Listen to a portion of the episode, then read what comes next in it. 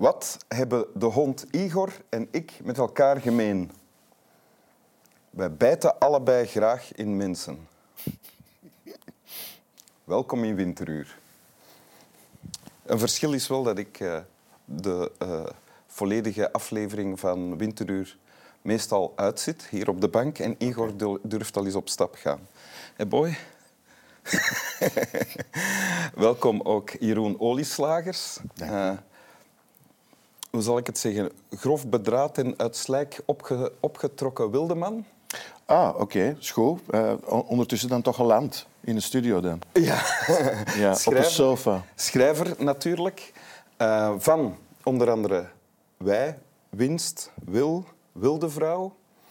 En er is net een novelle uit, denk ik. Ja, uh, die heet Willem en mijn wellust. Ja, die ligt nu in de ja. boekhandel. En je bent te gast bij Wim Helsen in Winteruur. Wauw. Allemaal wezen. Ja, en ik zeg wauw ook nog eens, heel, heel spontaan. En je hebt een tekst meegebracht. En ik heb een tekst. Ja, ga ik doen.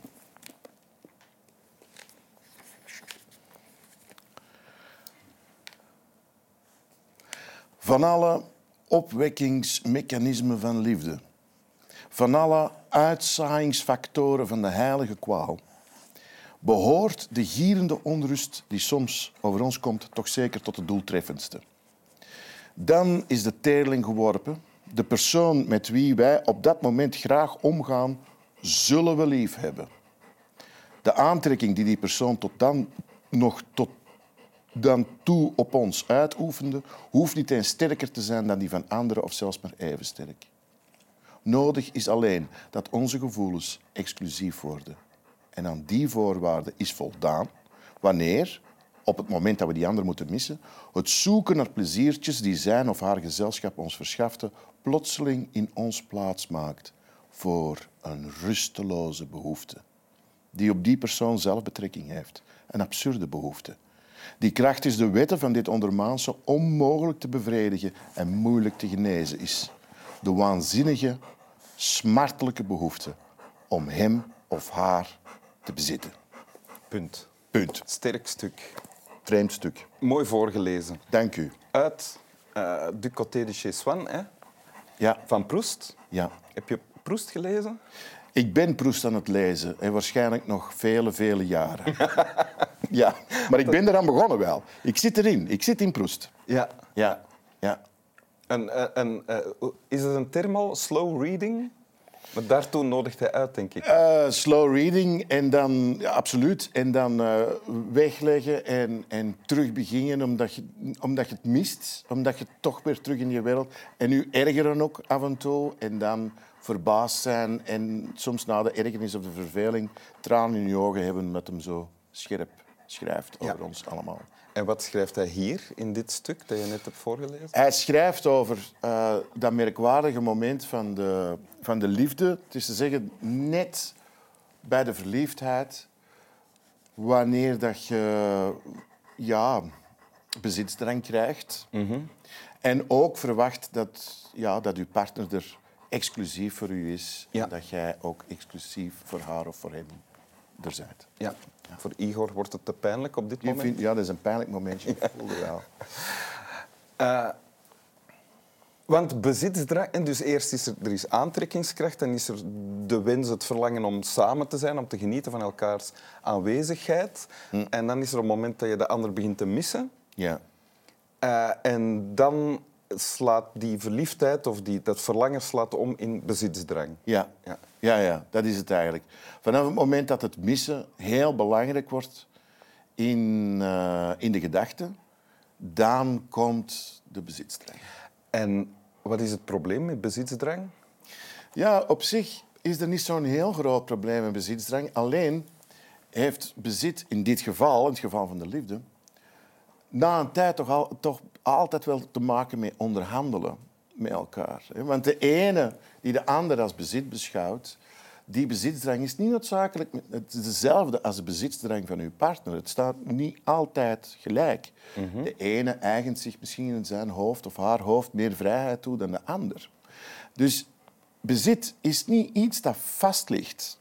Dat is iets wat we denken, zeker in het begin van de liefde, Maar na een tijd begint dat allemaal te vergelijden. En zijn er ja, ofwel onderhandelingen nodig, uh, ofwel worden er scheve schaatsen gereden en, en, en geraakt de trouw in de verdrukking en zo verder. En, en dat, dat staat hier, hè? of, of Ja. eh, dit fragment leidt je hiertoe om dit te zeggen.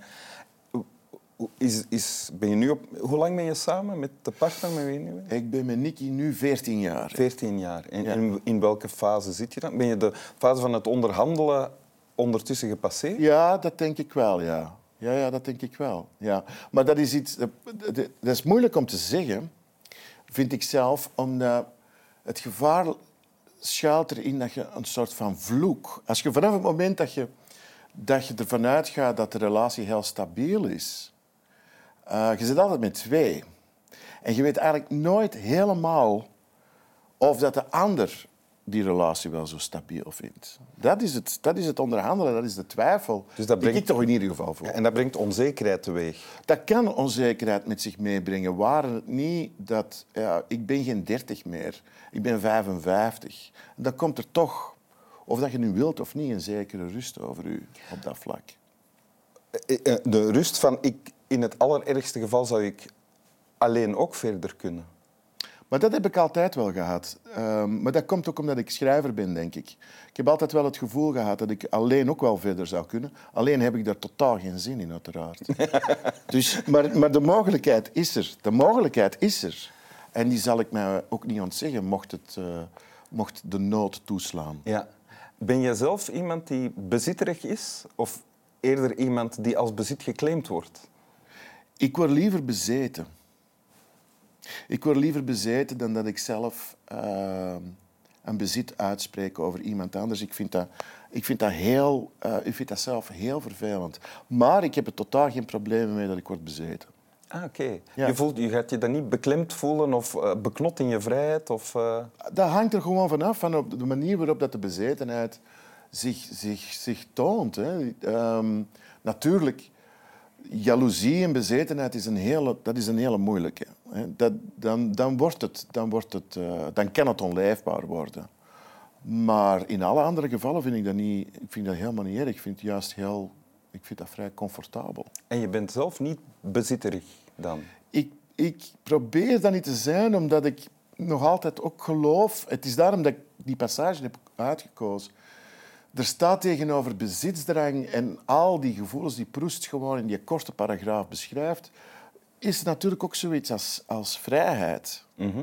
En ehm, ik ben erachter gekomen dat ik liever iemand anders vrijheid gun, of in ieder geval gun klinkt al lullig. Ik bedoel dat ik de mogelijkheid van vrijheid openlaat, dan dat ik mij die zelf helemaal zou gunnen. O- omdat je dan beter in staat bent om lief te hebben, om graag te zien. Ik heb het gevoel dat het dan in mijn hoofd toch beter werkt, ja? of in mijn hart. Ja. Ja. En gaat daar die novelle over die net uit is ook? Voor een stuk gaat hij erover, ja. Dat gaat over iemand, Hippolyte van Damme, uit de 19e eeuw, die eh, een dief is. En die... echt, echt, een personage dat deftig... Echt Nee, hij- die heb ik zelf uitgevonden. Af en toe vind ik zelf dingen uit gewoon en dan doe ik daar eh, niet al te veel research over. Maar bij hem is het, gaat het echt over iemand die, die heeft iets gestolen en die heeft een minares. En die bekent het feit dat hij brieven heeft gestolen en dat hij die nog altijd heeft. En dan ontspint er tussen hen iets dat gaat over bezit. En hij denkt ook na over, bezit ik haar nu? Hè, ook al is het mijn maîtresse maar, en ze is getrouwd met iemand anders, maar bezit ik haar of bezit zij mij? Dus heel dat discussie gaat daarin verder. Ja. Ja. Ja, ja. Benieuwd. Ja, ja. ja het, is, het is waarschijnlijk het is ineens op mijn pad gekomen. Ik denk een jaar of zo geleden ben ik daar echt nogal obsessief beginnen over nadenken. Ja, Obsessief. ja maar dat is, dat is altijd bij schrijven. Dat- Dan wordt dat een, dan wordt dat een obsessie. Ja.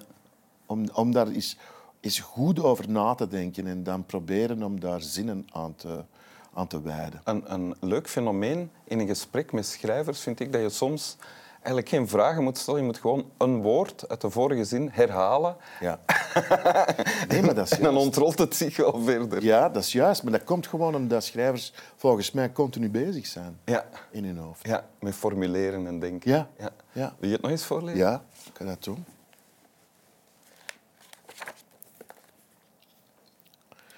Van alle opwekkingsmechanismen van liefde, van alle uitzaaiingsfactoren van de heilige kwaal, behoort de gierende onrust die soms over ons komt toch zeker tot de doeltreffendste. Dan is de teerling geworpen. De persoon met wie wij op dat moment graag omgaan, zullen we lief hebben. De aantrekking die die persoon tot dan toe op ons uithoefde, uitoefende, hoeft niet eens sterker te zijn dan die van anderen, of zelfs maar even sterk. Nodig is alleen dat onze gevoelens exclusief worden. En aan die voorwaarden is voldaan wanneer, op het moment dat we die ander moeten missen, het zoeken naar de pleziertjes die zijn of haar gezelschap ons verschafte, plotseling in ons plaats maakt voor een rusteloze behoefte die op die persoon zelf betrekking heeft. Een absurde behoefte, die krachtigste wetten van dit ondermaanse onmogelijk te bevredigen en moeilijk te genezen is. De waanzinnige, smartelijke behoefte om hem of haar te bezitten. Dank u. Graag gedaan. Slaap wel.